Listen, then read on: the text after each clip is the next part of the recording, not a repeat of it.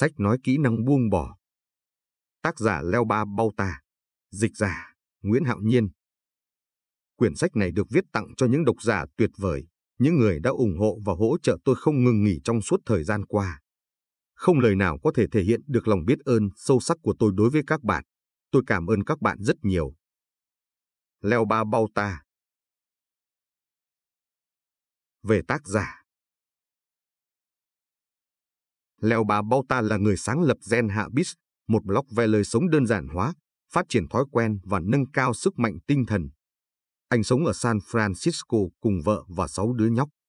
Leo bắt đầu cuộc hành trình thay đổi đời mình vào năm 2005, bỏ thuốc lá và tập chạy bộ.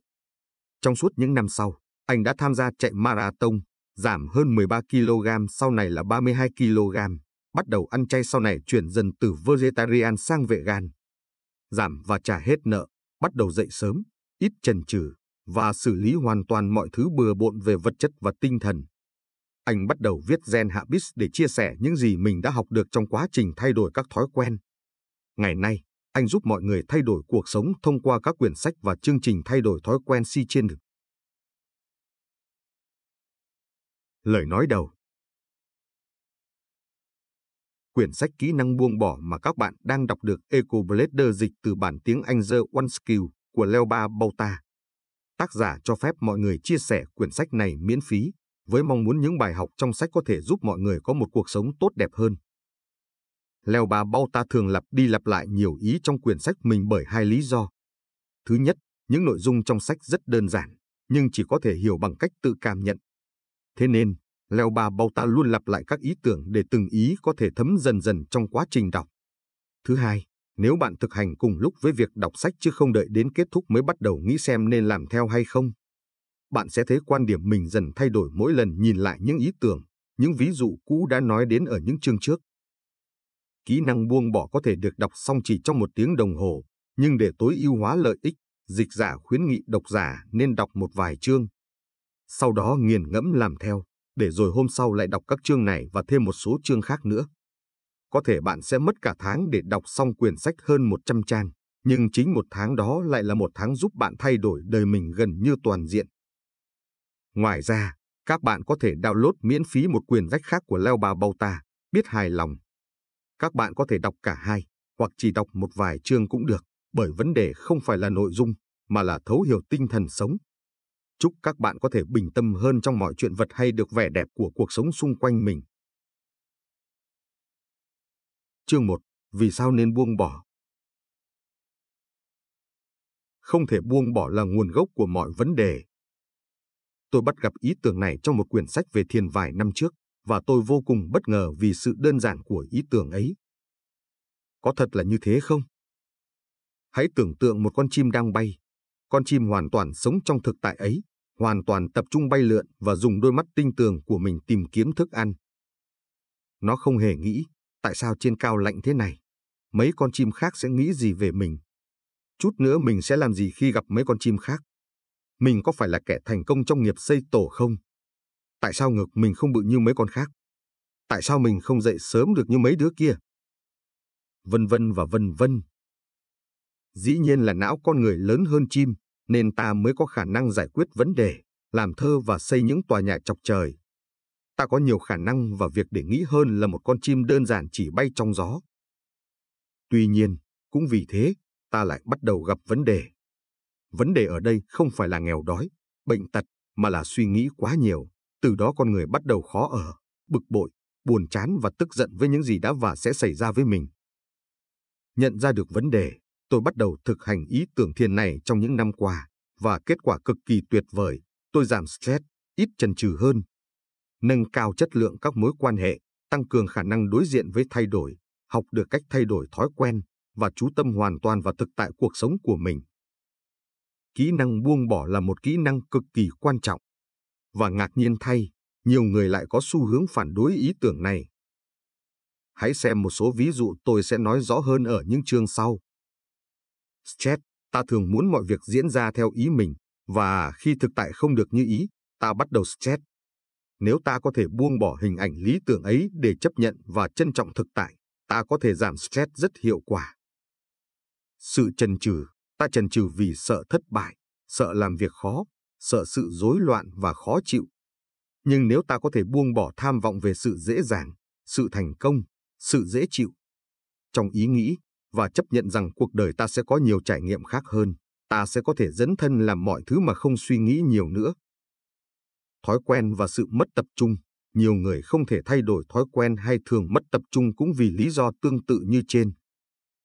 Sự khó chịu với người khác, ta bực mình với người khác vì họ không cư xử theo ý ta. Từ đó, quan hệ giữa ta với họ bắt đầu xấu đi khi ta chút giận lên họ. Thay vì đó, ta có thể thôi không khăng khăng họ phải hành động theo ý mình, chấp nhận con người họ, thế thôi. Như thế, mối quan hệ giữa ta và họ sẽ tốt hơn. Tôi đã áp dụng thành công với cha tôi, vợ tôi và các con. Sự mất mát, khi một người bạn yêu thương mất đi, hay khi ta mất việc, hay khi ta bệnh nặng, ta thường rất đau. Vì đây là chuyện không thể tránh được và ta nên chấp nhận sự đau thương, mất mát này, nên nếu có thể buông bỏ, ta sẽ đối mặt với sự mất mát tốt hơn. Ham muốn hiện diện, rất nhiều người muốn hiện diện ở mọi nơi để không bỏ qua bất kỳ sự kiện nào, bởi theo họ, chỉ có như vậy họ mới tận hưởng cuộc sống hoàn toàn được.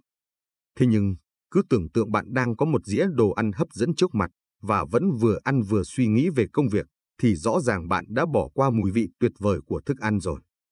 Nếu bạn có thể chú tâm hoàn toàn vào thưởng thức, trân trọng trải nghiệm khi ăn, thì mọi thứ tốt đẹp hơn nhiều. Cuộc sống là thế đó, ta thường bị ám ảnh bởi những thứ khác, muốn hiện diện ở những nơi khác, nên lại không thể tận hưởng bản thân trong thực tại. Ta có thể học cách bỏ qua những suy nghĩ về bản thân trong tương lai hay quá khứ, để hoàn toàn chú tâm vào cuộc sống thực tại, để có thể cảm nhận rõ ràng hơn. Nỗi sợ hãi, nguồn gốc của mọi vấn đề là sự sợ hãi, sợ hãi không dám khởi nghiệp, cho đến sợ hãi không dám giảm cân. Nguồn gốc của sự sợ hãi lại đến từ những viễn cảnh lý tưởng ta tự đặt ra cho mình. Ta sẽ nói đến việc này kỹ hơn ở phần sau. Còn ở đây, ta đơn giản sẽ để ý rằng nếu mình có thể buông bỏ những viễn cảnh lý tưởng ấy, ta sẽ có thể buông cho nỗi sợ bay theo gió. Những điều ở trên sẽ cho bạn cảm nhận cuộc sống của ta sẽ thay đổi thế nào nếu biết buông bỏ. Khi đó, bạn sẽ đối mặt với những vấn đề trong cuộc sống dễ dàng hơn nhiều. Buông bỏ là một kỹ năng có thể luyện tập được. Rõ ràng là không dễ, nhưng bạn có thể luyện thành chỉ với 5 phút luyện tập mỗi ngày. 5 phút ngắn ngủi mỗi ngày ấy nghe có vẻ đơn giản, nhưng sẽ tạo nên những thứ cực kỳ lớn lao. Trong quyển sách nhỏ này, ta sẽ nghiên cứu xem kỹ năng buông bỏ sẽ giúp ta xử lý các vấn đề khác nhau như thế nào, cũng như chỉ rõ cách phát triển và luyện tập kỹ năng buông bỏ một cách hiệu quả. Chương 2. Đối mặt với sự chần chừ. Ai cũng chần chừ thiếu quyết đoán. Nhưng mà tại sao? Nguyên nhân, sợ. Ta sợ thất bại, sợ những thứ khó khăn, sợ sự khó chịu, dối rắm. Nỗi sợ này đến từ đâu? Viễn cảnh lý tưởng, ta tưởng tượng và muốn mình thành công, muốn mọi thứ thật dễ dàng và thoải mái, muốn mình luôn biết phải làm gì. Nathan đang phải viết luận văn. Anh đã ngưng làm cả tháng rồi. Tôi biết rằng anh sẽ là người đầu tiên bỏ làm luận văn. Anh sợ điều gì chứ? Thực ra là viết luận văn là một công việc khá khó khăn, phức tạp và đôi khi rất dối. Nathan biết rằng cả tuần cây bừa đang ở trước mắt và anh bắt đầu nhụt chí. Anh không biết phải bắt đầu từ đâu và ý nghĩ phải làm cả bài nghiên cứu đồ sộ với hàng chục trang phải viết thật đáng sợ. Cực kỳ đáng sợ. Thế nên nỗi sợ này khiến anh muốn quay qua làm những thứ dễ dàng hơn, ví dụ như lướt web hay xem TV. Nỗi sợ của Nathan đến từ những viễn cảnh lý tưởng anh thậm chí không chú ý đến. Viễn cảnh cuộc sống đơn giản và dễ chịu, rằng anh luôn biết mình đang làm gì, rằng anh giỏi giang hơn người khác, rằng anh sẽ thành công. Khi thực tế không như tưởng tượng, anh bắt đầu tìm cách né tránh. Khi bạn có một viễn cảnh lý tưởng, bạn thường sẽ bắt đầu sợ thực tế không như mơ. Thế là bạn bắt đầu ôm lấy lý tưởng, và trong đầu mình, viễn cảnh ấy bắt đầu hóa thành sự thật, nhưng chỉ trong tưởng tượng mà thôi. Vậy Nathan có thể làm gì để ngăn nỗi sợ hãi đang khiến anh chần chừ? Anh có thể làm gì để hoàn thành luận văn của mình? Anh có thể buông bỏ viễn cảnh lý tưởng này. Cuộc sống không nhất thiết cứ phải đơn giản. Thực tế là ta chỉ có thể đạt được những thứ có giá trị khi hoàn thành những công việc khó khăn. Cuộc sống không nhất thiết cứ phải dễ chịu. Thực tế là chỉ khi vượt qua vùng an toàn ta mới lớn lên. Nathan không nhất thiết cứ phải biết mình đang làm gì. Chỉ khi ta làm những thứ ta không biết, ta mới học được những kỹ năng mới và hoàn thiện chính mình. Lẽ ra Nathan nên biết ơn những sự khó khăn ấy, bởi chính đó là thứ đưa anh đến thành quả. Bởi sự khó chịu ấy sẽ đưa đến sự phát triển, và bởi sự không rõ ràng mới đưa đến các bài học để đời. Anh có thể buông bỏ các viễn cảnh lý tưởng, và thế là tự nhiên cuộc sống bỗng trống không còn đáng sợ nữa. Anh có thể chấp nhận rằng mọi thứ sẽ rất khó khăn, khó chịu, sau đó trân trọng những trải nghiệm ấy để rồi tập trung làm việc của mình. Nathan có thể tập trung vào luận văn, cảm nhận chính những phút giây khó khăn ấy. Buông bỏ, chấp nhận, trân trọng, tập trung vào thực tại và làm việc, đơn thuốc đơn giản cho sự trần trừ. Chương 3. Đối mặt với nỗi sợ Nỗi sợ hãi không chỉ sinh ra sự trần trừ thiếu quyết đoán, mà nó còn sinh ra hầu hết những vấn đề trong đời ta. Những nỗi sợ này có nguồn gốc từ những viễn cảnh lý tưởng sẽ được nói đến ở chương cuối. Hãy xem một số vấn đề thường nảy sinh từ nỗi sợ hãi. 1. Nợ nần có rất nhiều nguyên do, nhưng thường xuất hiện nếu bạn chi tiêu nhiều hơn thu nhập vì thói quen nghiện mua sắm, hay nói cách khác, do bạn sợ phải từ bỏ những tiện nghi mình đã quen dùng. Thói quen nghiện mua sắm có thể xuất hiện bởi sự khó chịu sợ rằng một thứ gì đó bạn muốn lại không xảy ra hoặc sự cô đơn. Sợ rằng mình không đủ tốt hoặc từ việc ước ao một cuộc sống tốt đẹp hơn sợ rằng bản thân sẽ không ổn như hiện tại nữa. Từ bỏ những tiện nghi như ly cà phê sáng, nhà cửa hay xe đẹp đúng là rất khó, nếu như ta vẫn còn sợ phải sống khổ, sợ người khác sẽ đánh giá mình nếu mặc đồ cùi bắp. 2. Các vấn đề về quan hệ, rõ ràng có rất nhiều nguyên nhân ví dụ như cảm thấy người khác có vấn đề, dù chính bản thân bạn cũng có vấn đề. Một số nỗi sợ hãi khiến các vấn đề về quan hệ bắt đầu nảy sinh bao gồm nỗi sợ hãi phải thả lòng kiểm soát khiến ta bắt đầu muốn kiểm soát người khác, sợ rằng mình không đủ tốt, sợ bị bỏ rơi hay mất tin tưởng, sợ không được chấp nhận, sợ phải chấp nhận người khác thực ra đây cũng là một loại sợ liên quan đến việc kiểm soát người khác. 3. Không thể tập thể dục. Một lần nữa, có rất nhiều nguyên do cho vấn đề này. Ví dụ như, không có đủ thời gian sợ phải buông bỏ những việc khác ta đã quen làm. Do việc tập thể dục quá khó sợ phải đối mặt với sự khó khăn, do những thứ gây sao nhãng như TV, Internet sợ bỏ lỡ những việc đang diễn ra, sợ phải đối mặt với khó khăn. 4. Không thể ăn kiêng, tương tự như tập thể dục ở trên. Ngoài ra còn có nguyên nhân từ các vấn đề về cảm xúc, tương tự như những nỗi sợ gây nên thói quen nghiện mua sắm và rắc rối về tài chính. 5. Không làm việc mình yêu thích, có thể ta không biết mình muốn làm gì, có nghĩa là không hết mình khám phá sợ thất bại. Hoặc có thể ta biết mình muốn gì, nhưng không dám làm sợ thất bại, hoặc sợ rằng bản thân không đủ khả năng. 6. Áp lực công việc học tập, ta có nhiều việc cần làm, nhưng cái chính là khối lượng công việc không phải là vấn đề. Khối lượng công việc là khách quan, cho dù ta có đủ thời gian làm hay không thậm chí làm tốt nữa. Vấn đề thực ra nằm ở việc ta luôn lo lắng về việc phải làm hết những việc này. Nói cách khác, ta có một viễn cảnh lý tưởng mình sẽ làm hết việc này đúng giờ một cách cực kỳ hoàn hảo, để rồi bắt đầu sợ rằng viễn cảnh ấy không trở thành sự thật. Như vậy nỗi sợ bắt nguồn từ những viễn cảnh lý tưởng phi thực tế. Ta không thể làm tất cả mọi việc một cách hoàn hảo và đúng giờ được không ai làm được hết. Hãy chấp nhận thực tế rằng ta sẽ chỉ có thể làm xong một số việc hết khả năng của mình, và nếu thất bại thì ta cũng có thể học hỏi. Đó là cách mọi thứ vận hành. Không có ai là hoàn hảo cả đâu. Viễn cảnh lý tưởng ấy không hề tồn tại trong thực tế. Vân vân và vân vân. Tất cả những vấn đề khác cũng tương tự như những vấn đề đã ví dụ ở trên. Sợ thất bại, sợ không đủ khả năng, sợ mất kiểm soát, sợ ở một mình, sợ bị bỏ rơi, sợ khó khăn, sợ bỏ lỡ những việc đang diễn ra, sợ rằng cuộc sống sẽ khó chịu hơn, sợ rằng các viễn cảnh lý tưởng không trở thành sự thật. Tất cả những nỗi sợ ấy đều bắt nguồn từ các viễn cảnh lý tưởng phi thực tế, cộng với sự thiếu niềm tin vào bản thân và thực tại. Nếu có thể luyện tập kỹ năng buông bỏ các viễn cảnh lý tưởng phi thực tế và bắt đầu chấp nhận, cũng như tin tưởng vào bản thân và thực tại, ta sẽ có thể tự nhiên vượt qua rất rất nhiều vấn đề mọi vấn đề đều bắt nguồn từ nỗi sợ, và nỗi sợ thì bắt nguồn từ viễn cảnh lý tưởng. Hãy cho gió cuốn những lý tưởng ấy bay đi. Chương 4. Đối mặt với những người kỳ cục Nhiều người rất kỳ cục. Tay lái xe trên đường thì thô lỗ, tay đồng nghiệp thì có mấy thói quen kinh dị, còn mấy đứa con của ta thì chẳng bao giờ nghe lời cha mẹ. Tôi không nói là ta phải vui khi gặp những người cư xử kém. Ý tôi là ta phải biết cách buông bỏ cái kỳ vọng muốn mọi người cư xử đúng ý mình. Như thế ta sẽ hạnh phúc hơn nhiều. Hãy nghe câu chuyện của Mary. Cô ấy nổi điên lên vì gã đồng nghiệp Scott đang quát vào mặt cô một cách vô cùng giận dữ và thô lỗ. Dĩ nhiên cách cư xử của Scott không đúng, nhưng nếu Mary phản ứng cũng bằng sự giận dữ, thì tình hình không thể khá hơn. Việc nổi giận ngược lại không thể làm Mary vui được. Chắc chắn ở đây có vài thứ đáng chú ý. Một, có thể Scott đang có chuyện khó khăn, hoặc có thể anh không giỏi chịu áp lực. Cũng có thể anh không biểu đạt ý kiến của mình tốt cho lắm. Dù vấn đề là gì, thì căn nguyên cũng là từ anh đồng nghiệp, chứ không phải là từ Mary. 2. Ngay cả dù Scott có lý do để nổi quậu với Mary ví dụ như cô làm sai gì đó chẳng hạn, thì Scott vẫn có thể nói năng bình tĩnh và mang tính xây dựng hơn. Nhưng ở đây rõ ràng là Scott không lựa chọn cách nói này. Tuy vậy, Mary vẫn có thể lựa chọn vừa hiểu ý của Scott ví dụ như không bao giờ được dùng phông co Mixan trong báo cáo kinh doanh chẳng hạn, vừa không qua để ý đến cơn giận của Scott.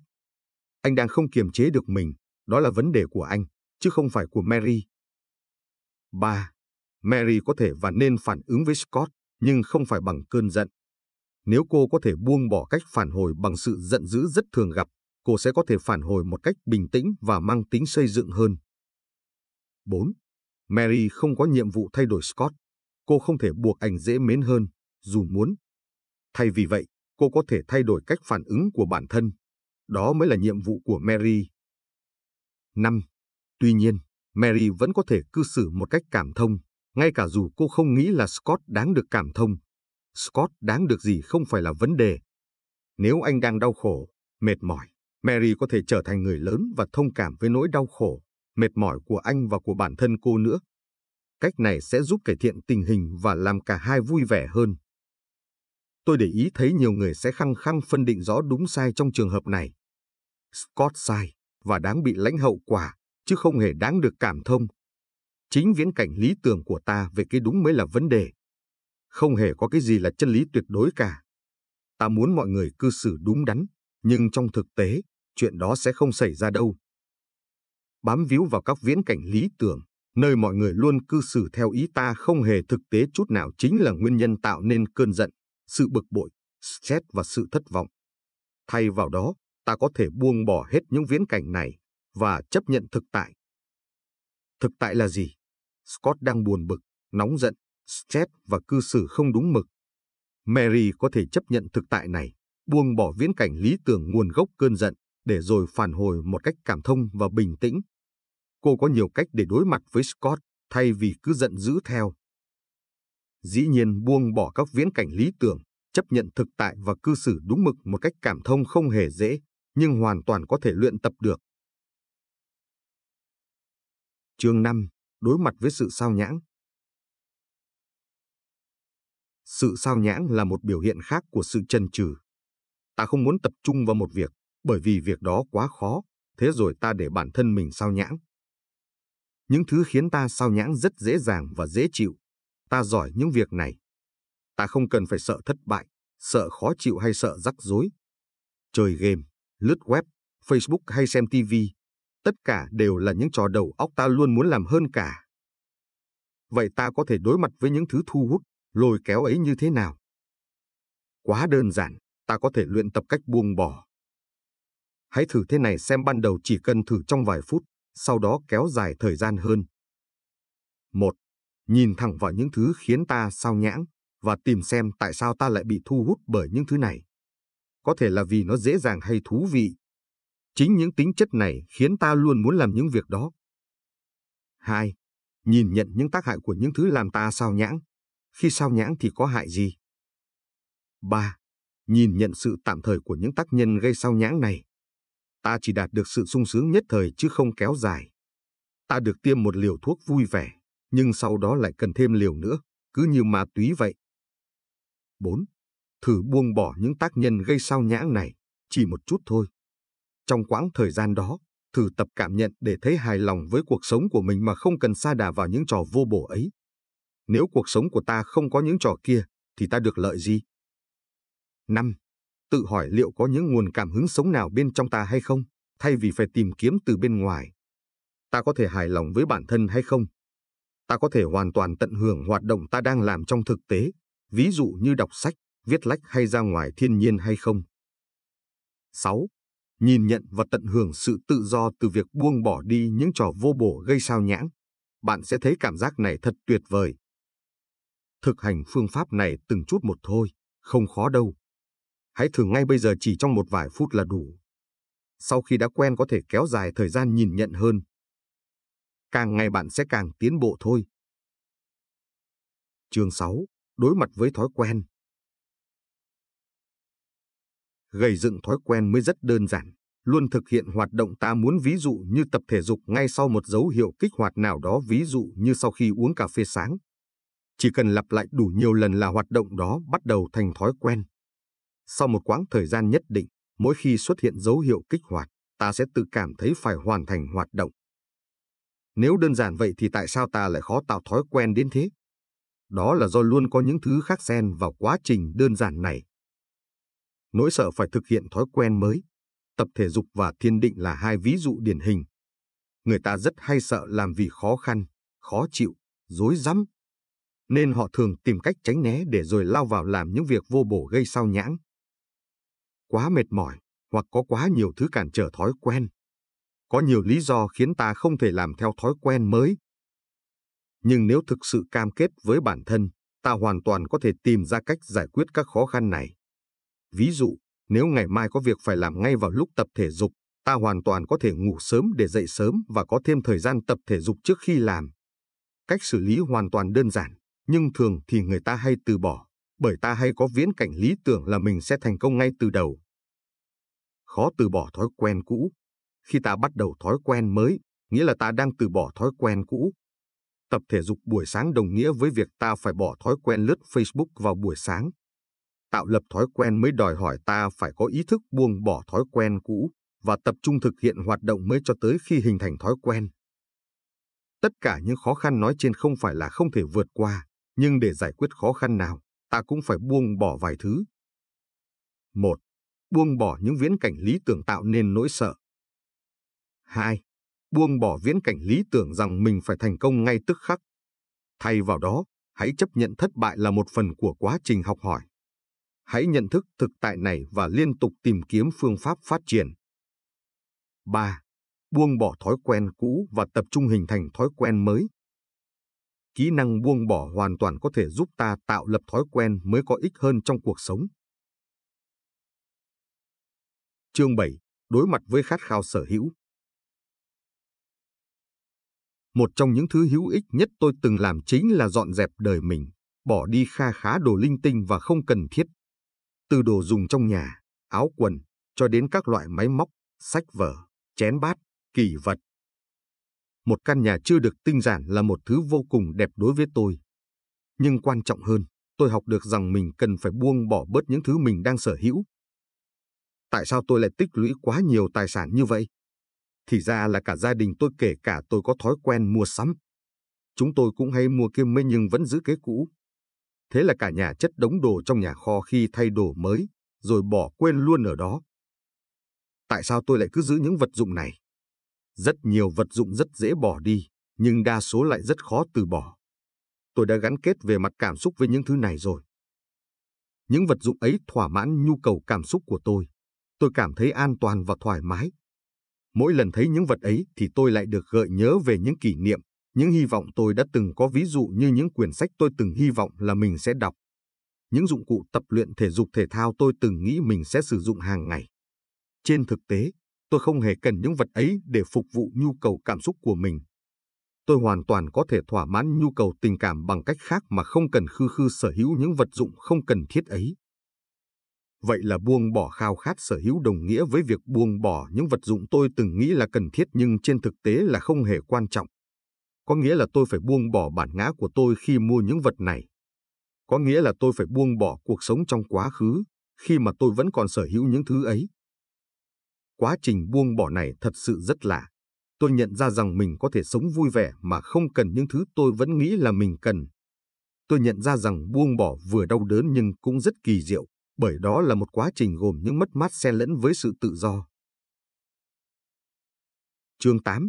đối mặt với sự phản đối từ người khác. Thường thì ta luôn muốn người khác thay đổi, hoặc là muốn thay đổi nhưng người khác lại đứng ở chiều ngược lại. Tại sao họ lại không buông bỏ và chấp nhận thay đổi? Bởi vì ta không thể bắt buộc họ thay đổi. Ta không hề kiểm soát họ. Buông bỏ trở thành quá trình chấp nhận rằng ta không thể kiểm soát người khác hay thế giới được.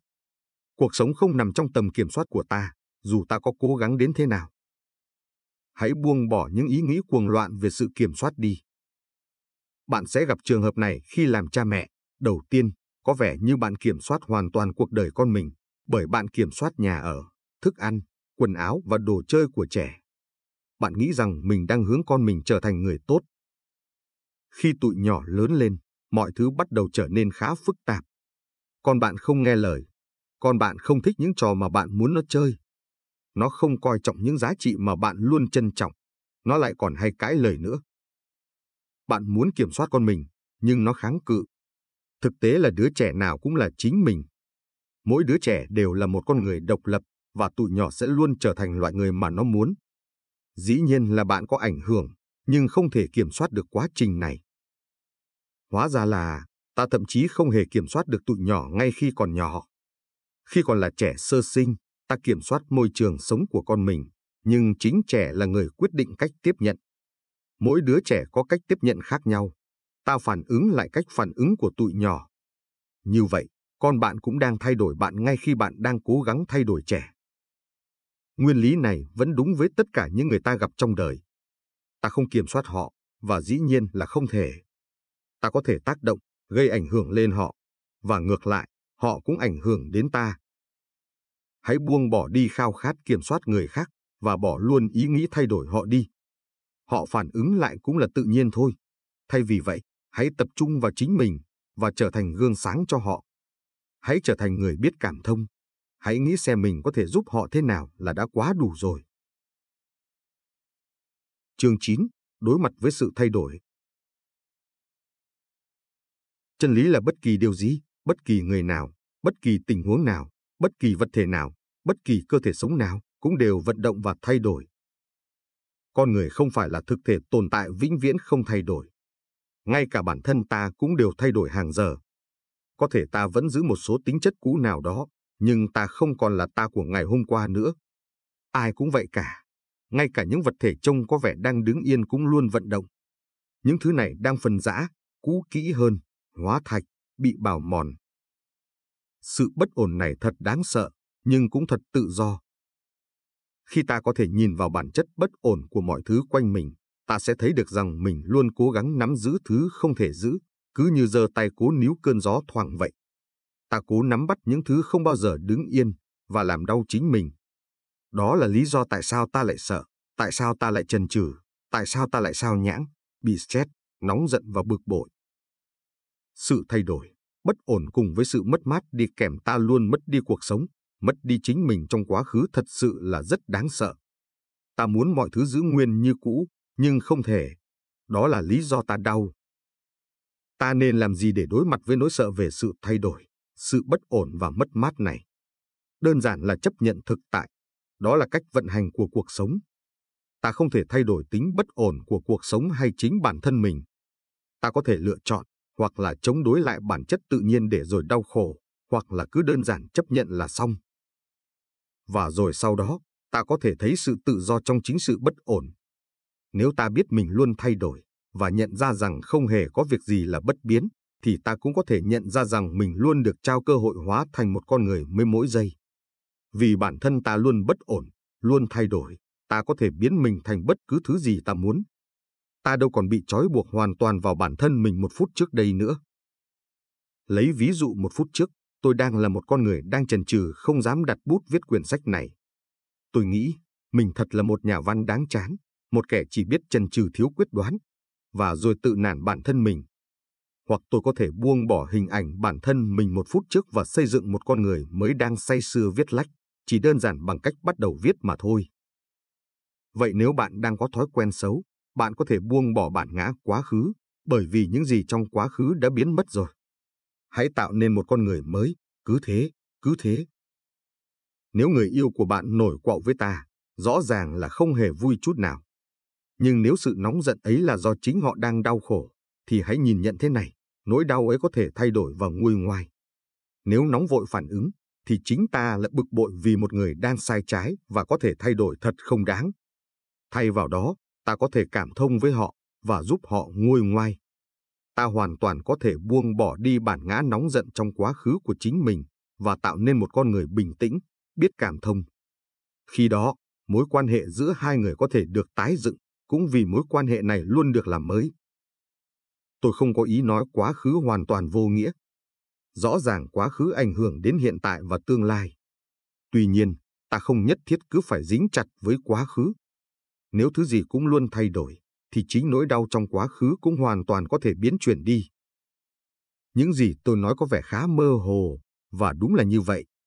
Ta sẽ tập trung vào những thứ rõ ràng hơn ở những phần sau. Những phần này giúp cho ta nhìn nhận rõ mình đang phải đối mặt với những thứ gì khi luyện tập kỹ năng buông bỏ. Kỹ năng này sẽ giúp ta đối diện với thực tại, thay vì cứ bám víu theo viễn cảnh lý tưởng phi thực tế. Khi đó, ta có thể thoải mái hơn giữa thực tại luôn luôn thay đổi này. Chương 10. Đối mặt với sự mất mát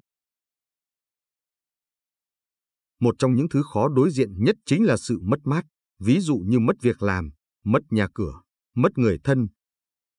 Tuy nhiên, ta cũng chịu ảnh hưởng bởi những mất mát nhỏ hơn hàng ngày, ví dụ như mất hợp đồng, mất sức khỏe tạm thời, mất đi viễn cảnh về thằng tôi thành đạt khi đang phải hứng chịu thất bại. Những mất mát dù lớn hay nhỏ đều khiến ta khổ. Sự đau khổ vì mất mát là một phần của cuộc sống, nhưng không nhất thiết phải tác động mạnh đến đời ta như ta nghĩ. Ta hay có thói quen kéo dài sự đau khổ một cách không hề đáng. Ví dụ, ly cà phê tôi thích bị vỡ. Đây là một sự mất mát và tôi thất rất buồn, dĩ nhiên. Tuy nhiên, lúc này tôi có thể buông bỏ và tiếp tục sống, khi đó nỗi đau vỡ ly không ảnh hưởng gì lắm. Tuy nhiên, thói thường là tôi sẽ nổi điên với bất kỳ kẻ nào dám làm vỡ cái ly yêu dấu của tôi, thậm chí cạch mặt họ một thời gian. Tôi sẽ tự hỏi, trời ơi, tại sao lại là cái ly của mình? Và bắt đầu khổ sở một thời gian, thầm mong cái ly bỗng vẹn nguyên, lòng thì trách cứ cuộc đời bất công vô đối. Nỗi đau kéo dài hoàn toàn là do tôi, chứ không phải là vì cái ly vỡ. Tôi cứ níu kéo cái viễn cảnh lý tưởng tôi vẫn còn cái ly lành, mà không chấp nhận thực tại là nó đã vỡ rồi.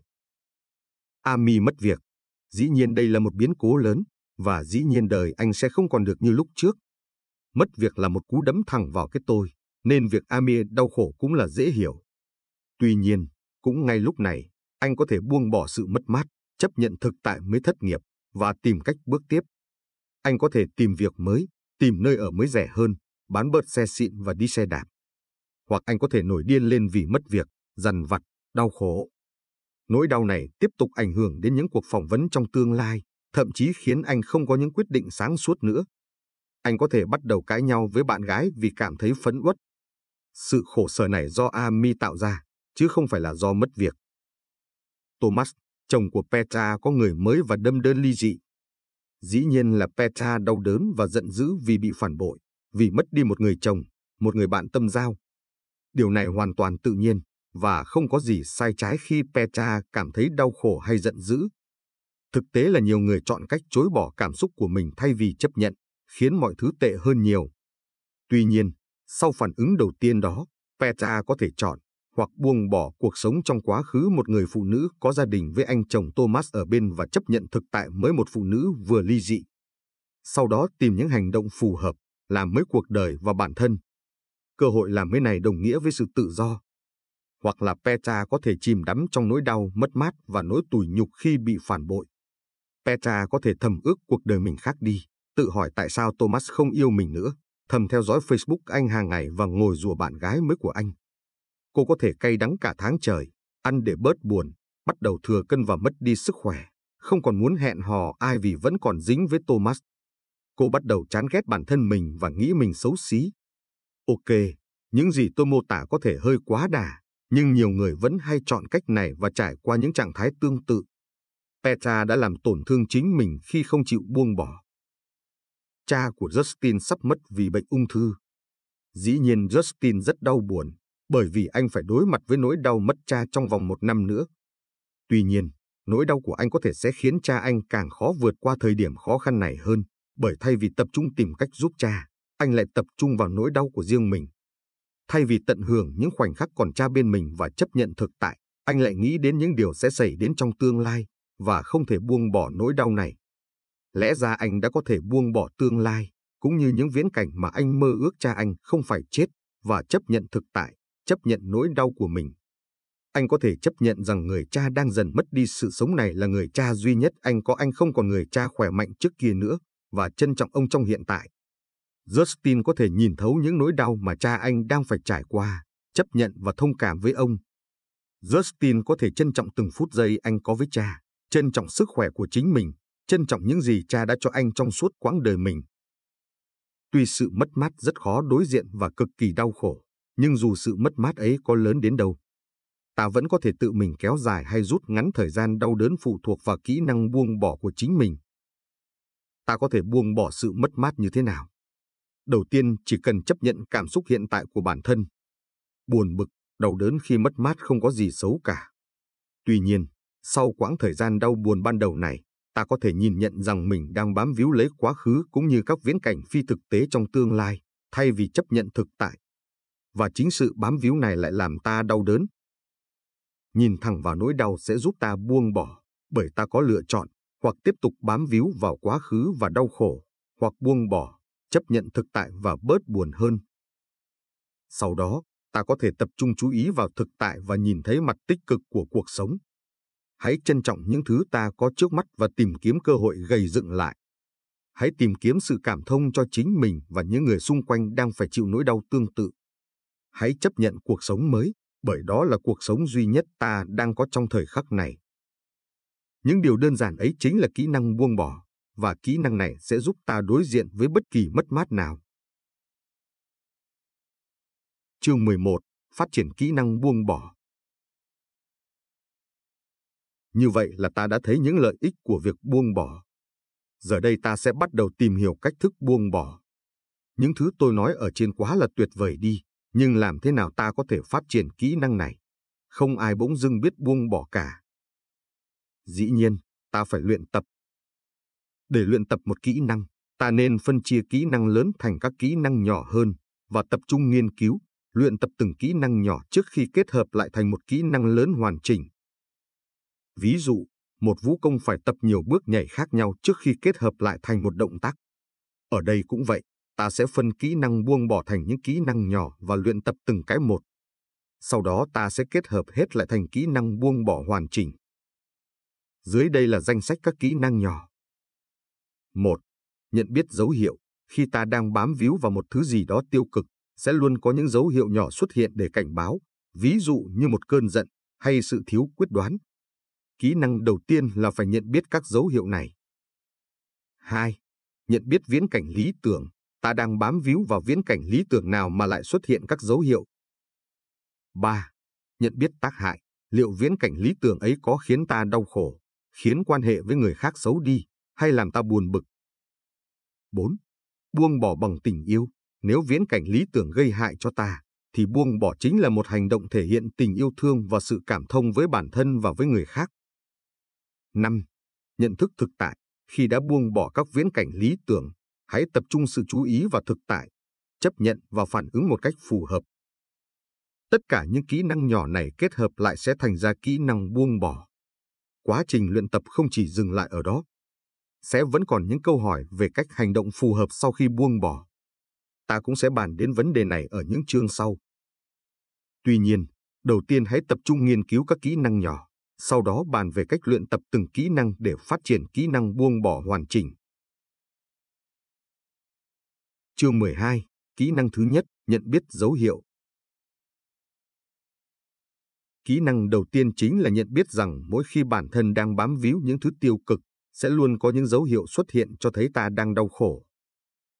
Những dấu hiệu này có nghĩa là ta phải luyện kỹ năng buông bỏ. Những dấu hiệu đó là gì? Có rất nhiều, nhưng dưới đây là những dấu hiệu phổ biến nhất. Giận dữ, bực bội, khó chịu, stress, buồn bã, ganh tị, đau đớn, muốn được đúng. Công kích người khác. trần trừ, thiếu quyết đoán. Ao ước rằng mọi thứ khác đi. Cảm thấy bị xúc phạm. muốn công bằng, nóng này, cảm thấy như trên hoàn toàn không có gì sai.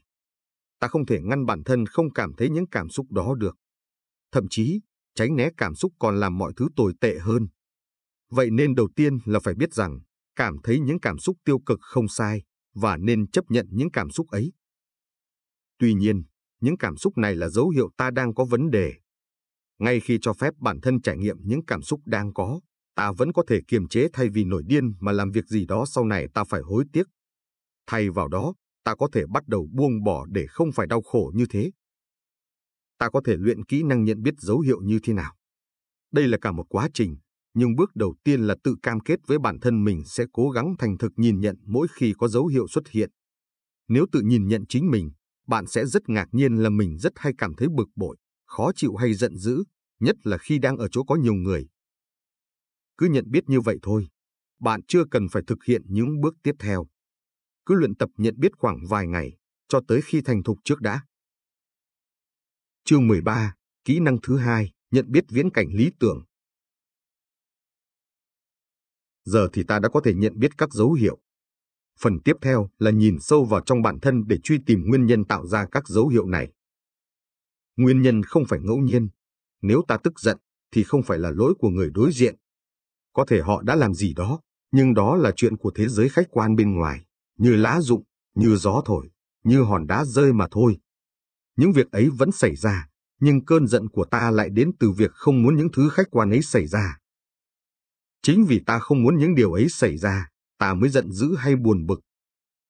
Hãy tưởng tượng bản thân chỉ là một cái camera, quay lại tất cả những thứ diễn ra xung quanh một cách vô tư, không tham vọng, không ước muốn. Lúc này, bất kỳ hành động nào của bất kỳ ai cũng không thể làm ta giận được, bởi ta chỉ là một công cụ quan sát thế giới khách quan mà thôi. Ta hoàn toàn không có nhu cầu điều chỉnh thế giới theo ý mình. Dĩ nhiên, trên thực tế, ta không phải là cái camera. Ta có những kỳ vọng, những viễn cảnh lý tưởng của riêng mình.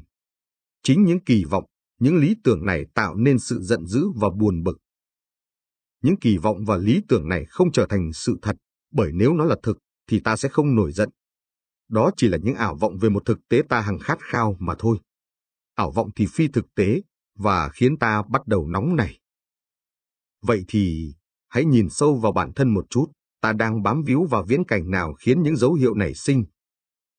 Đôi khi sẽ rất khó nhìn được bản thân ta đang níu kéo viễn cảnh nào, nhưng nếu đã luyện tập quen, thì dần dần ta sẽ nhìn nhận dễ dàng hơn. Dưới đây là một số viễn cảnh lý tưởng điển hình. 1. Những người khác phải tử tế. 2. Những người khác phải công bằng. 3. Những người khác phải tôn trọng, không được sỉ nhục ta. 4. Những người khác phải lạc quan, không được phàn nàn hay tâm trạng. 5. Tao phải thành công với những thứ mình làm. 6. Tao phải luôn thấy dễ chịu và hoàn thành mọi việc dễ dàng. 7. Đời tao phải toàn niềm vui và không có những nỗi đau. 8. Ta giỏi thay đổi thói quen. 9. Người ta phải chạy đàng hoàng, không lạng lách, đánh võng trên đường. 10. Khi ta cần cái gì là có cái đó. 11. Nhà cửa phải gọn gàng, những người ở cùng hay làm việc cùng luôn ngăn nắp. 12. Con của ta phải luôn nghe lời. 13. Người yêu, bạn bè phải luôn ủng hộ mọi ý tưởng của ta. 14. Người ta phải nhận ra sự thông minh của ta ngay lập tức và muốn thuê ta liền. 15. Những người thân yêu phải không bao giờ rời xa ta. 16. Những người ta yêu phải yêu ta như ta yêu họ. Trên đây chỉ là ví dụ thôi. Có hàng trăm hàng nhìn những viễn cảnh lý tưởng như thế trong đầu ta. Ta có thể nhận ra ngay, bởi mỗi khi có người động chạm vào lý tưởng này, hoặc khi thực tế phú phàng đi ngược lại với kỳ vọng, ta sẽ không vui. Mà thường thì lý tưởng của ta lại hay đi ngược lại với thực tế. Sau một thời gian luyện tập nhận biết dấu hiệu, hãy thử nhìn sâu vào trong bản thân mình và nhận biết các viễn cảnh lý tưởng, nguyên nhân của các dấu hiệu. Hãy luyện tập cho đến khi bạn có thể nhận ra các viễn cảnh lý tưởng này một cách dễ dàng. Chương 14, kỹ năng thứ ba, nhận biết tác hại. Ta đã nhận biết được các dấu hiệu cũng như các viễn cảnh lý tưởng tạo nên các dấu hiệu ấy. Tuy nhiên, giận dữ, buồn bực, ganh tị hay đau khổ có gì sai? Chẳng phải đó là một phần của cuộc sống con người hay sao? Không sai, đó là một phần không thể tách rời của cuộc sống, và những cảm xúc đó không hề sai. Tuy nhiên, hành động dựa trên những cảm xúc này, cũng như bám víu các cảm xúc tiêu cực có thể làm nỗi đau kéo dài cho tới khi sức khỏe ta giảm sút. Các mối quan hệ dần xấu đi, thậm chí có thể khiến ta cảm thấy chán ghét chính mình. Cảm xúc không hề xấu, các viễn cảnh cũng vậy. Đó là một phần rất tự nhiên của con người. Tuy nhiên, nếu các viễn cảnh lý tưởng gây hại đến ta và những người xung quanh, có lẽ là ta nên buông bỏ nó đi. Nếu các viễn cảnh lý tưởng giúp ta làm nên những điều tốt đẹp, thì ta không cần phải buông bỏ. Có nhiều viễn cảnh lý tưởng sẽ giúp ta trở nên rộng lượng, vị tha hơn. Có những lý tưởng ấy trong đầu không hề sai trái. Mà tôi cũng không nghĩ rằng ta có thể tránh không có bất kỳ một lý tưởng nào trong đầu được. Tuy nhiên, nếu các viễn cảnh lý tưởng này bắt đầu gây hại cho ta và người khác, thì buông bỏ sẽ rất có lợi. Ngay khi nhận ra các dấu hiệu và các viễn cảnh là căn nguyên của các dấu hiệu, thì hãy tự hỏi liệu các viễn cảnh này có gây hại hay không. Trong trường hợp viễn cảnh là nguyên nhân tạo nên sự nóng nảy hay những trạng thái cảm xúc tiêu cực khác, thì đa phần những viễn cảnh lý tưởng ấy là tiêu cực. Khi nhận ra những tác hại của viễn cảnh trong mình, bạn sẽ thấy buông bỏ cũng là một hành động mang tính cảm thông với bản thân mình. Đó là hành động giúp chấm dứt nỗi đau. Buông bỏ có thể rất đau đớn, vì dù gì thì các viễn cảnh này cũng là một phần rất lớn thuộc về chúng ta. Tuy nhiên, nỗi đau khi buông bỏ không lớn bằng nỗi đau mà những viễn cảnh này có thể gây ra nếu ta cứ khăng khăng không thả tay. Hãy luyện tập nhận biết các tác hại, sau khi nhận biết các dấu hiệu và viễn cảnh tiêu cực. Bước này dễ thôi, bạn sẽ giỏi ngay mà. Chương 15, kỹ năng thứ tư, buông bỏ bằng tình yêu.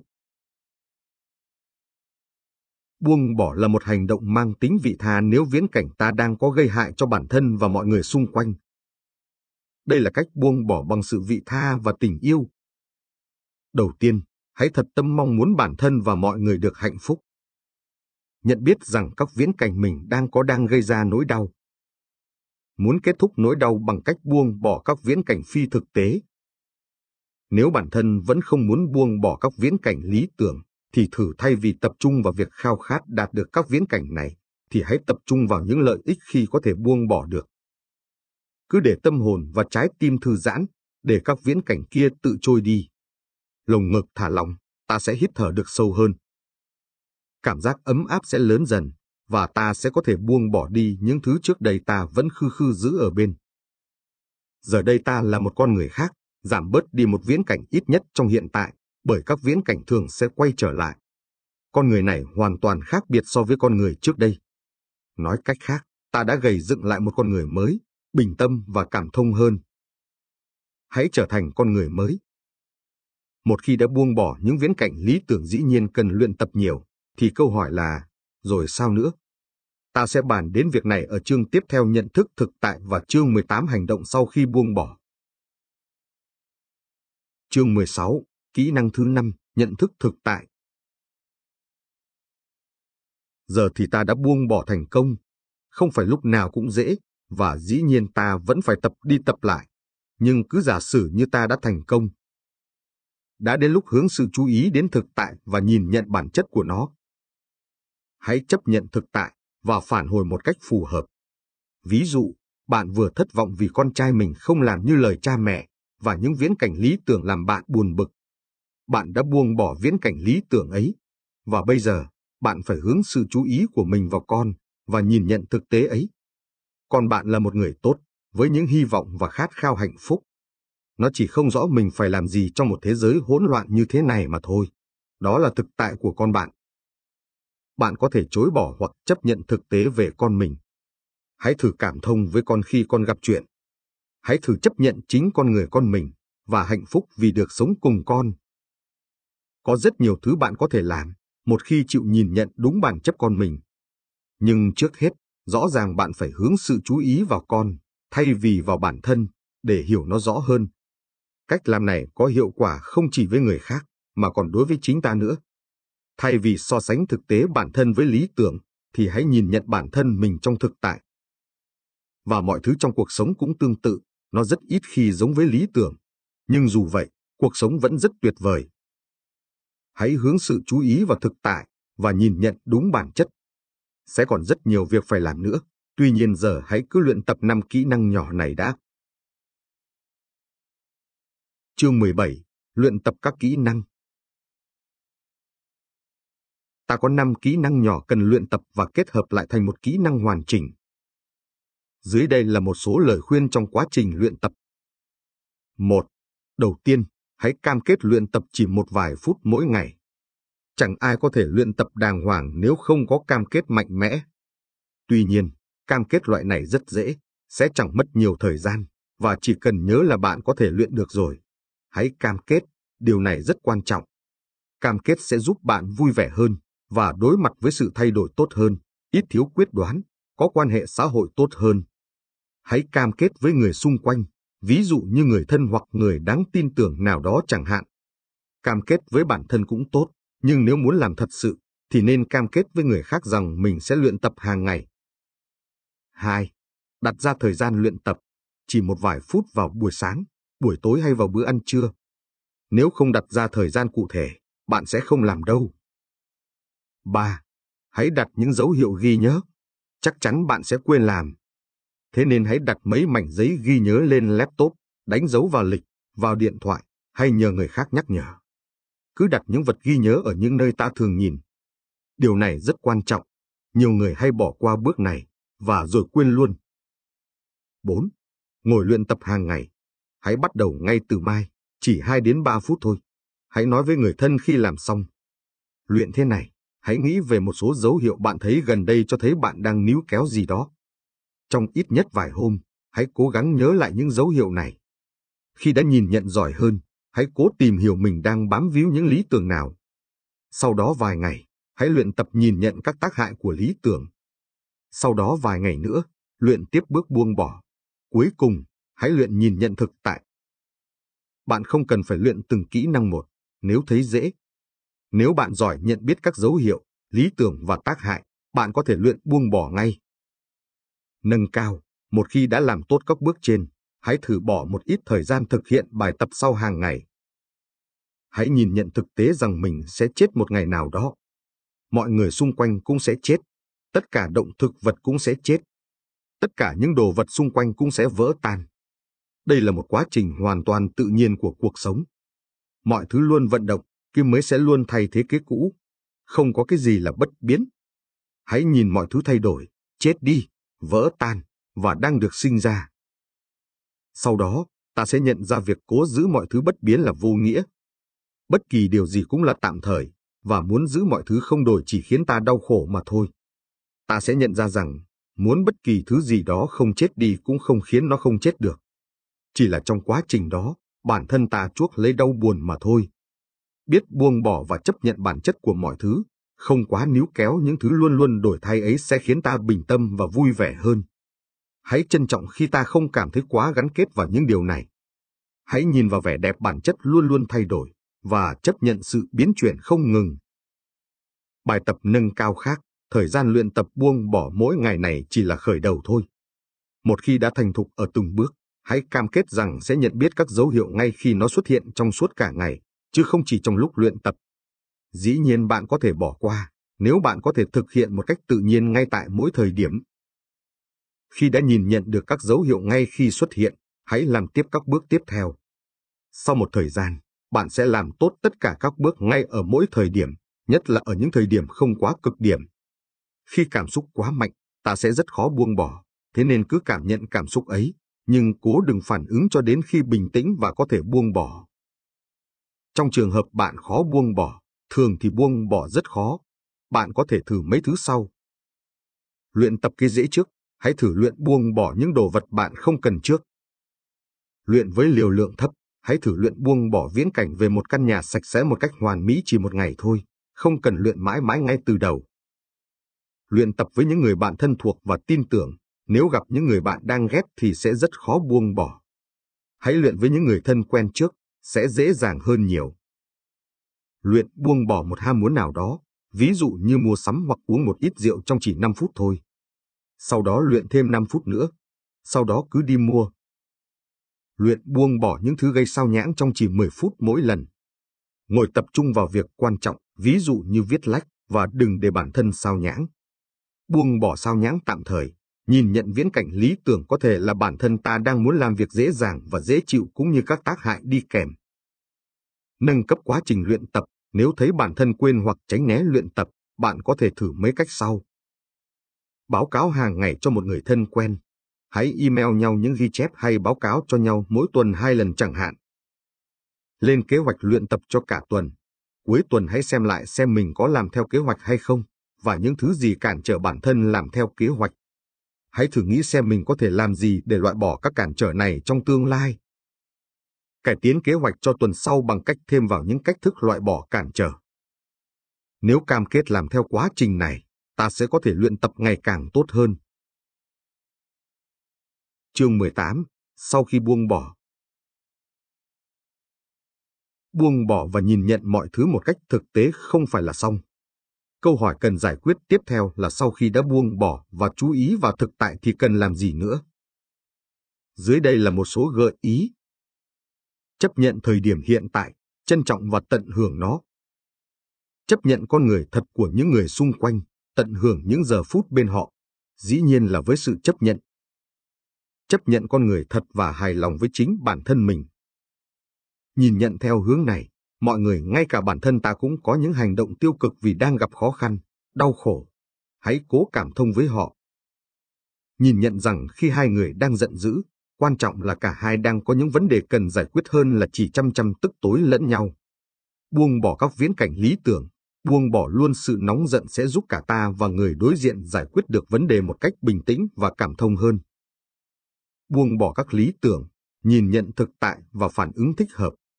Đừng hoang tưởng rằng mọi thứ đều chống lại mình, bạn sẽ phản ứng với thực tại một cách hiền hòa hơn. Sống trong thực tại mà không phán xét. Hãy sống và tận hưởng, không cố gắng giải quyết vấn đề hay đạt được thành tựu gì cả trong chỉ một vài phút thử xem. Buông bỏ khao khát kiểm soát mọi thứ, cứ để mọi thứ diễn ra như thế. Sống trong thực tại mà không cứ tìm cách kiểm soát cuộc sống. Nhìn nhận bản chất bất ổn định của thực tại. Hãy ngắm nhìn sự thay đổi, những dòng chảy của cuộc sống trong từng phút giây. Đây là một quá trình học hỏi rất tuyệt vời và có thể giúp con người ta khai sáng. Dĩ nhiên vẫn còn những cách luyện tập nâng cao khác. Trên đây chỉ là một số gợi ý để bạn có thể biết mình nên làm gì sau khi đã buông bỏ những thứ không quan trọng kia đi. Chương 19. Những nhầm lẫn về buông bỏ. Nhiều người hiểu sai và phản đối ý tưởng buông bỏ chủ yếu vì nó trái ngược với cách tư duy thông thường. Ta đã quen với việc kiểm soát mọi thứ, cố gắng làm một điều gì đó xảy ra, cố gắng chiến đấu vì sự công bằng và lẽ phải. Cố gắng hướng người khác sao cho họ biết hành động đàng hoàng, cố gắng làm cả thế giới và cả bản thân tốt đẹp hơn mỗi phút mỗi giây. Nói ngắn gọn, chấp nhận hay buông bỏ không tồn tại trong thế giới quan ấy. Tuy nhiên, sự cảm thông, tình yêu, nỗi đau và sự nóng giận luôn là một phần cách nhìn ấy. Giờ hãy thử xem việc buông bỏ và chấp nhận thực tại như một công cụ để đối mặt với những cảm xúc kể trên. Những hiểu nhầm về buông bỏ. Một, Buông bỏ không có nghĩa là bỏ cuộc. Ví dụ, bạn đang cãi nhau. Buông bỏ viễn cảnh lý tưởng nghe cứ như bạn phải bỏ cuộc và để người khác chiến thắng. Tuy nhiên, thực tế là bất kỳ trận cãi nhau nào cũng không nhằm để thắng, mà là để giải quyết vấn đề và củng cố các mối quan hệ nếu có thể buông bỏ những nguyên nhân khiến bản thân nóng giận, bạn sẽ có thể nói năng từ tốn và cảm thông hơn, tập trung vào vấn đề chứ không phải tập trung vào sai lầm của mỗi người và cách giải quyết. Thậm chí bạn cũng có thể nói về các vấn đề về cảm xúc một cách cảm thông, thay vì đổ hết nóng giận lên đầu người đối diện. Buông bỏ không phải là bỏ cuộc, mà có nghĩa là tìm cách giải quyết vấn đề theo cách phù hợp hơn. 2. Buông bỏ không có nghĩa là cam chịu làm nạn nhân, nếu có người làm gì đó có hại cho bạn, dĩ nhiên là không vui chút nào. Và dĩ nhiên bạn sẽ đau đớn, tức giận, ức chế. Cảm thấy như thế hoàn toàn không có gì sai, thậm chí nên để bản thân cảm nhận nữa là đằng khác. Tuy nhiên, ẩn sâu trong đó luôn là khao khát trả thù, đây là thứ có hại cho cả bản thân lẫn người đối diện. Dù trả đũa luôn rất sướng, nhưng không làm mọi thứ tốt đẹp hơn, ta sẽ chẳng vui vẻ gì hơn. Thậm chí, nếu không trả đũa được, ta sẽ không thỏa mãn và còn ức chế nặng hơn trước. Thay vào đó, ta có thể đơn giản buông bỏ đi nỗi đau sau khi đã cảm nhận và bắt đầu tự hồi phục. Điểm quan trọng là không được trả thù. Quá trình tự hồi phục sẽ giúp ta vui vẻ hơn, thay vì đau buồn vì tội lỗi của người khác trong suốt quãng đời còn lại của mình. 3. Buông bỏ không có nghĩa là không tiến bộ.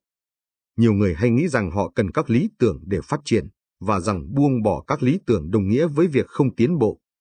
Đầu tiên là thế này, nếu các lý tưởng có ích cho bạn, thì không cần buông bỏ làm gì, nhưng nếu các lý tưởng bắt đầu có hại, thì nên thử buông bỏ đi, dù rất khó. Thứ hai, bạn chỉ thật sự cần sự tiến bộ nếu nghĩ bản thân hiện tại không đủ tốt. Thật sự là bạn đã có tất cả những thứ cần thiết để vui vẻ rồi. Bạn sẽ đủ tốt ngay khi biết cách buông bỏ các lý tưởng mà bạn đặt ra cho bản thân mình, để chấp nhận bản chất thực sự của chính mình. Con người thật của mỗi chúng ta luôn rất đặc biệt và tuyệt vời. Sau khi đã chấp nhận bản thân, bạn vẫn luôn có thể thiết lập các thói quen mới, không phải để cải tiến bản thân hướng đến một lý tưởng nào hết, mà là vì bạn thấu hiểu chính mình và thế giới xung quanh. 4. Buông bỏ không có nghĩa là để người khác thoát tội sau khi làm việc xấu. Đúng, nhiều người cư xử rất chán, và dĩ nhiên bạn sẽ muốn họ phải trả giá. Tuy nhiên, nếu cứ chạy vòng vòng đòi hỏi công lý, bạn sẽ luôn nóng giận và chẳng thay đổi được ai cả. Chẳng ai thay đổi vì bị bạn hét vào mặt hết. Họ có thể sẽ thay đổi nếu bạn buông bỏ sự nóng giận và nói chuyện một cách thấu hiểu về vấn đề họ đang gặp phải. Mà cũng có thể họ sẽ chẳng thay đổi. Nhưng dù là hướng nào, thì việc buông bỏ sự nóng giận cũng sẽ giúp bạn hạnh phúc hơn thôi. Cằn nhằn, gắt gỏng. Hành động như thế không hề làm bạn vui hơn hay khiến cho mối quan hệ giữa hai người tốt đẹp lên. Tuy nhiên, liệu bạn có cần phải làm hết mọi việc dọn dẹp, hay bây giờ bạn sẽ cứ để nhà thành chuồng heo? Không cần phải vậy. Đầu tiên, nếu có thể buông bỏ viễn cảnh rằng mọi người luôn có ý thức giữ nhà sạch sẽ, bạn sẽ có thể buông bỏ cơn giận. Khi đó, bạn có thể bình tĩnh chấp nhận tính cách mỗi người và thấy rằng họ đang gặp vấn đề trong việc xây dựng thói quen giữ nhà cửa sạch sẽ. Nhìn nhận bản chất mỗi người sẽ giúp ta cải thiện quan hệ với họ, đồng thời có thể nói chuyện và bàn cách giải quyết một cách bình tâm và thân thiện hơn. Nhưng nếu họ không muốn giải quyết thì sao? Khi đó, bạn đơn giản có thể chấp nhận rằng mình không kiểm soát được người khác và tập trung vào những việc bạn có thể kiểm soát. Mọi thứ chỉ khó chịu khi ta nghĩ mình phải kiểm soát được mọi người. Lúc này, bạn có thể tìm cách đạt một thỏa thuận về vệ sinh nhà cửa với bạn cùng phòng để tạm thời cải thiện tình hình. Bạn cũng có thể từ từ tìm cách dọn đi nếu bạn cùng phòng quá khó chịu đựng. Hiệu quả nhất là làm gương cho họ, tiếp tục thuyết phục một cách bình tĩnh về chuyện nhà cửa và thể hiện thiện chí đạt được một thỏa thuận có lợi cho cả đôi bên. Dù sau khi buông bỏ bạn có thể vẫn phải tự dọn, nhưng ít nhất là tự dọn mà không bực bội. 6. Buông bỏ không có nghĩa là không xây dựng nên một thế giới tốt đẹp hơn. Tạo nên một thế giới tốt đẹp hơn là một ý tưởng tuyệt vời. Nhưng nếu chính viễn cảnh lý tưởng chủ quan về thế giới ấy rằng ai cũng cư xử đúng mực và luôn tập trung vào những vấn đề ta muốn lại khiến ta bực bội, thì đã đến lúc buông bỏ rồi. Hãy chấp nhận rằng thế giới thực không hề lý tưởng, và đó cũng chính là điểm đặc biệt của thế giới khách quan. Đó là lúc ta có thể bình tâm lại, chấp nhận thực tại, và thấy rằng những con người xung quanh mình cũng đang gặp nhiều vấn đề rắc rối. Ta sẽ có thể cảm thông với họ hơn, từ đó tạo nên một thế giới tốt đẹp hơn cho tất cả mọi người. 7. Buông bỏ không có nghĩa là cho người khác đúng trong khi họ đang sai. Một trong những nguồn cơn giận dữ lớn nhất đó là muốn khẳng định rằng mình đúng và người khác sai. Đây là thứ khiến ta và cả những người xung quanh trở nên bực bội và cứng đầu. Viễn cảnh này làm mọi người không vui và làm vỡ tan những mối quan hệ giữa người với người. Ta có thể buông bỏ lý tưởng rằng mình đúng, thay vào đó, chấp nhận rằng giữa mọi người đang có bất đồng quan điểm ta có thể phản hồi với sự bất đồng này một cách bình tâm và thân thiện hơn không? Liệu việc đập vào mặt người khác cho họ thấy rằng ta đúng có quan trọng lắm không? Thay vào đó, cứ giữ một mối quan hệ tốt và từ từ tìm cách giải quyết bất đồng có hay hơn hay không? 8. Buông bỏ không có nghĩa là chối bỏ các chuẩn mực xã hội. Ai cũng nên đối xử với người khác một cách tôn trọng. Dĩ nhiên ai cũng nên công bằng, và cũng dĩ nhiên là không ai nên chạy cắt đầu xe người khác. Đó là những chuẩn mực xã hội phổ biến. Vậy liệu có phải buông bỏ có nghĩa là xóa bỏ luôn các chuẩn mực ấy hay không? Không, ta không buông bỏ chuẩn mực, ta chỉ buông bỏ lý tưởng rằng ai ai cũng tuân theo chuẩn mực mọi nơi mọi lúc mà thôi. Trên thực tế, rất nhiều người làm theo chuẩn mực và cũng rất nhiều người đạp lên trên chuẩn mực mà sống. Những người này đang gặp vấn đề, nhưng không có nghĩa là họ được phép cư xử tồi tệ như thế, mà có nghĩa là ta có thể hiểu, cảm thông và tìm cách giải quyết cùng họ một cách thân thiện hơn. Và ta cũng có thêm sức mạnh của sự tha thứ nữa. Ta có thể giúp họ điều chỉnh hành vi, và nếu không giúp được chuyện này thường xảy ra hơn, thì ta cũng có thể buông bỏ sự bực bội. Ta có thể thảo luận nhóm về các chuẩn mực và thống nhất, nhưng cũng nhớ rằng không phải tất cả mọi người cũng sẽ tuân theo 100%, và chuyện đó cũng bình thường thôi. Vẫn còn rất nhiều lầm tưởng khác về buông bỏ, nhưng bạn có thể nhìn thấy điểm chung trong tất cả những ý trên. Mọi thứ bắt đầu từ việc buông bỏ viễn cảnh lý tưởng, chấp nhận thực tại để có thể cư xử phù hợp và không phải đau khổ, buồn bực không cần thiết. Sự thay đổi vĩ đại về cách sống ấy không phải là khó, nếu ta chịu khó luyện tập mỗi ngày một chút thôi. Chương 20. Những ví dụ về buông bỏ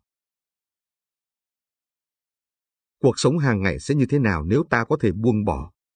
Hãy xem một số ví dụ về các cách giải quyết trong các tình huống hàng ngày. Đồng nghiệp cư xử thô lỗ với ta.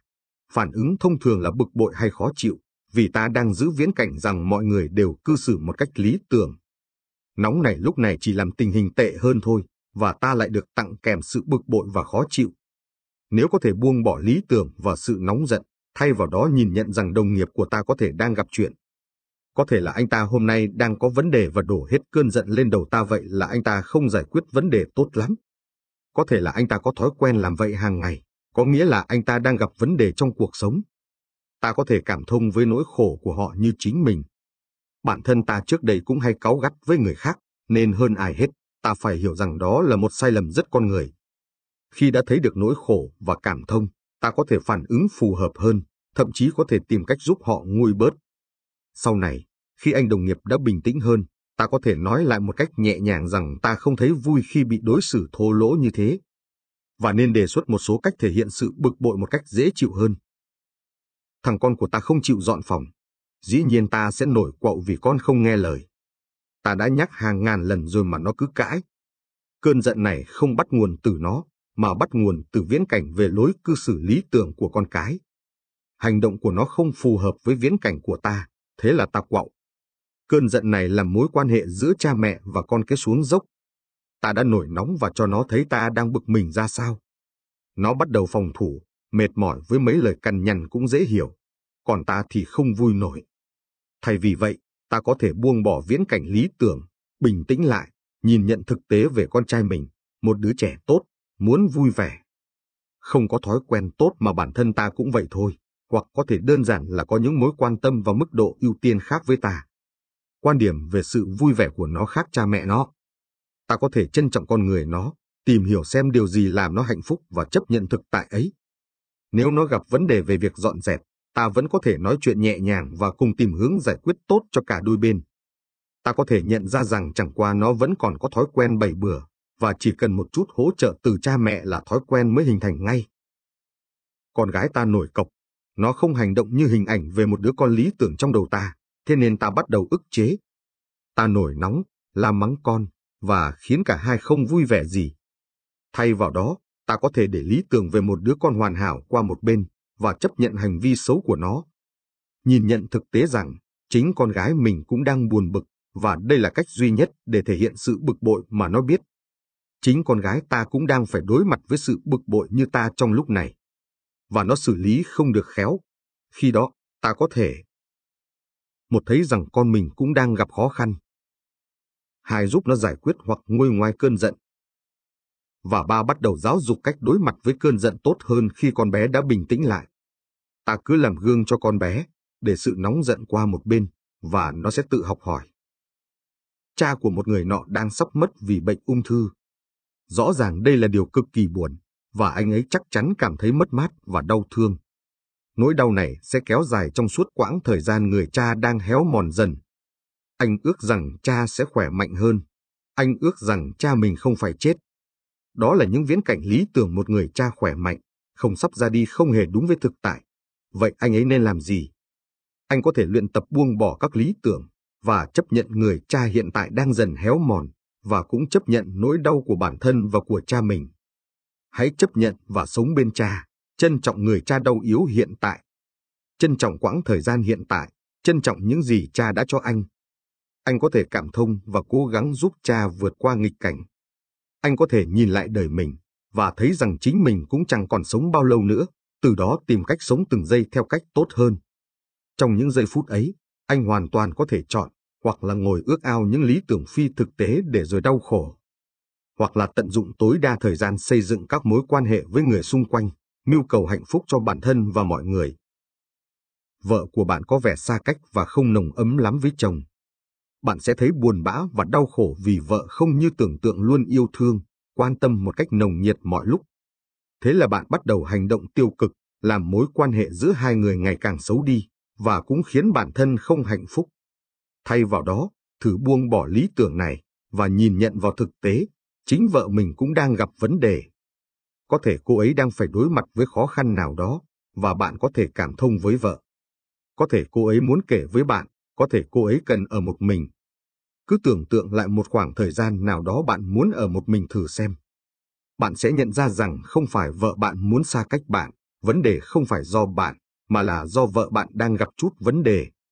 Khi mọi thứ dịu lại, bạn có thể hỏi chuyện và tìm cách cùng giải quyết. Hôm nay bạn có quá nhiều thứ phải làm. Thế là bạn bị stress, vì viễn cảnh lý tưởng là bạn luôn có vừa đủ việc để làm, và bạn luôn hoàn thành công việc một cách vui vẻ. Do bị stress nên cả ngày bạn bực bội, không làm tốt công việc vì không tập trung được. Thay vì vậy, hãy thử bỏ qua mấy lý tưởng này. Chấp nhận rằng bản thân đang gặp vấn đề và giải cứu chính mình, cho mình nguôi ngoai. Chấp nhận thực tế, bạn có hàng tấn việc, thời gian thì gấp rút. Vậy thì bạn nên tối ưu hóa khoảng thời gian có hạn này để thực hiện từng việc một một cách hợp lý và hết sức mình. Thử thỏa thuận lại các deadline nếu thấy rõ mình không thể làm hết nổi. Bạn không thể nào làm nhiều thứ cùng lúc, thế nên hãy tập trung làm xong việc và chấp nhận giới hạn của bản thân. Nếu luyện được khả năng tập trung làm mỗi lúc một việc, bạn có thể học cách làm việc một cách tập trung vào bình tĩnh, và dĩ nhiên là một cách vui vẻ nữa. Bạn muốn tập thể dục nhưng cứ tự tìm cách tránh né. Bạn không sống như kỳ vọng của bản thân. Bạn không kỷ luật như mình muốn, và rất chán chính mình. Thế là vì đang chán, bạn tìm cách giải quyết sự chán bằng ăn uống và xem TV. Về dài hạn, những hành vi này sẽ khiến bạn chán hơn. Thay vào đó, hãy thử buông bỏ kỳ vọng về một thằng tôi kỷ luật đi.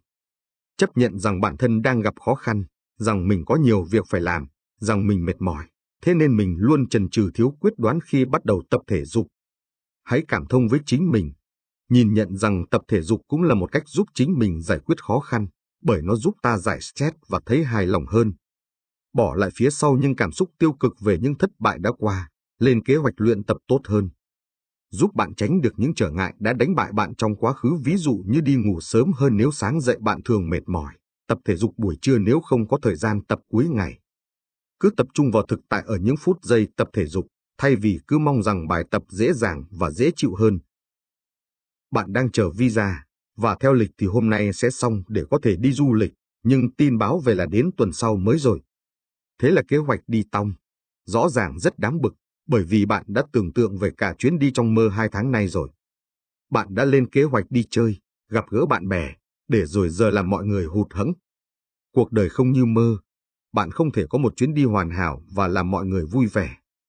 Thế là bạn cực kỳ quạo, nổi điên với mấy người cấp visa, hoặc thầm ước rằng mọi chuyện khác đi. Cơn giận này chẳng làm visa xong sớm hơn, nó chỉ làm bạn buồn bã hơn mà thôi. Thay vì vậy, hãy buông bỏ lý tưởng phi thực tế ấy đi. Kỳ vọng ấy chỉ làm bạn chán hơn thôi. Hãy nhìn nhận khó khăn và chấp nhận nó. Chấp nhận rằng chuyến đi sẽ không như kế hoạch. Nói với mọi người rằng có chút thay đổi. Lên kế hoạch mới dựa theo tình hình mới. Nhìn nhận thực tại mới cũng không đến nỗi tệ lắm, nó chỉ tệ khi so sánh với lý tưởng mà thôi. Cuộc đời không phải là mơ, thế nên hãy bỏ những giấc mơ phi thực tế và trân trọng hiện tại đi, bạn sẽ thấy vui vẻ hơn nhiều. Bạn không hài lòng về dáng vóc của mình. Cơ thể bạn không như kỳ vọng cân đối, ngực bự hay bụng sáu múi. Thế là bạn thất vọng về bản thân và giải tỏa sự thất vọng bằng cách tiêu cực đi ăn cho bớt buồn chẳng hạn, mà mọi thứ càng bế tắc hơn. Lý tưởng phi thực tế kéo theo sự buồn bã. Thay vào đó, hãy buông bỏ lý tưởng ấy đi toàn là ảo tưởng mà thôi. Chấp nhận thực tại về cơ thể chính mình. Cơ thể mỗi người luôn rất tuyệt vời nếu bất kỳ ai chịu nhìn thấy vẻ đẹp của chính mình. Hãy nghĩ lại xem, chính cơ thể này làm được bao nhiêu chuyện. Nó đã giúp chính ta hàng ngày thế nào. Wow! Bạn đang có một cơ thể tuyệt vời đấy thôi.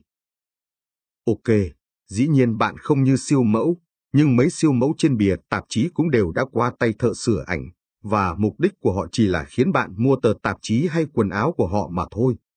Thay vì vậy, hãy cảm thông với chính mình. Chấp nhận thực tế là có thể bạn hơi thừa cân để tìm cách nâng cao sức khỏe với thái độ tích cực hơn. Bạn sẽ chẳng thể có cơ thể hoàn mỹ ảo tưởng, toàn là ảo tưởng nhưng có thể một học cách trân trọng cơ thể mình, và hai tập trung vào sức khỏe. Hãy là những thứ tốt cho sức khỏe, ví dụ như ăn nhiều rau, giảm đồ ăn nhanh vớ vẩn, tập thể dục và tập thiền. Những việc ấy so với việc cứ ngồi mơ tưởng về siêu mẫu rõ ràng vẫn còn có ích hơn nhiều. Dĩ nhiên còn rất nhiều ví dụ khác, nhưng nếu bạn đã đọc các ví dụ trên kỹ càng, bạn sẽ dễ dàng nhận ra mô tiếp sau. 1. Nhìn nhận rằng viễn cảnh lý tưởng làm bản thân đau buồn. 2. Nhìn nhận rằng viễn cảnh lý tưởng làm tình hình xấu hơn bạn nổi giận sẽ chỉ làm mối quan hệ xấu đi, bạn buồn bã và ăn nhiều cũng không khá gì hơn. 3. Bỏ kỳ vọng phi thực tế và sự nóng giận qua một bên. 4. Nhìn nhận, chấp nhận và xoa dịu nỗi đau của bản thân mình. 5. Nhìn thẳng vào bản chất của những người xung quanh, cũng như bản chất của thực tại. Phát hiện ra rằng những người khác cũng đang gặp khó khăn. Chấp nhận họ, chấp nhận tình hình thực tại. 6. Cảm thông với người xung quanh. 7. Giải quyết tình huống một cách bình tĩnh và phù hợp. Tìm giải pháp và chấp nhận khó khăn, thay vì cãi vã nhau. Dĩ nhiên không phải lúc nào ta cũng giải quyết được theo cách lý tưởng như trên. Có lúc ta sẽ giải quyết hơi không được tốt. Bình thường thôi. Hãy nghĩ lại từng tình huống và tìm cách giải quyết tốt hơn, có thể tham khảo 7 bước ở trên sau đó nhớ và vận dụng ở lần sau. Chương 21, con đường phía trước. Bạn đã đi đến cuối quyển sách này, nhưng đây chỉ là khởi đầu của một hành trình mới. Mọi thứ phụ thuộc vào chính bạn. Liệu bạn có gật đầu và nghĩ ý tưởng hay để rồi lại tiếp tục sống đời mình như trước kia? Hay bạn sẽ cam kết với bản thân sẽ luyện tập kỹ năng buông bỏ để xem kỹ năng này có giúp ích gì cho đời mình hay không? Tôi nghĩ rằng nếu bạn luyện tập kỹ năng buông bỏ, bạn sẽ thấy mình bớt giận dữ, nổi nóng hay bực bội hơn. Bạn sẽ ít phải ngồi mơ ước thực tế khác đi, ít nghĩ ngợi tại sao mình lại khổ thế và tập trung vào thực tại hơn. Nhưng tất cả chỉ là giả thuyết, ta sẽ chẳng biết được trừ khi bạn thử nghiệm. Cứ thử vài tuần xem, hãy cam kết với một ai đó. Tự hứa rằng sẽ luyện 2 đến 3 phút mỗi ngày, là một cái ghi chú nhắc nhở mình ngồi một vài phút, rồi luyện tập, xem xem thế nào. Sau đó cho tôi biết kết quả với. Bạn có thể cho tôi biết kết quả, hoặc nếu có câu hỏi hay vướng mắc nào cứ ghi lại. Tôi rất cần thông tin từ bạn. Cảm ơn tất cả các bạn. Cứ tận hưởng cuộc hành trình nhé. Leo bà bao ta.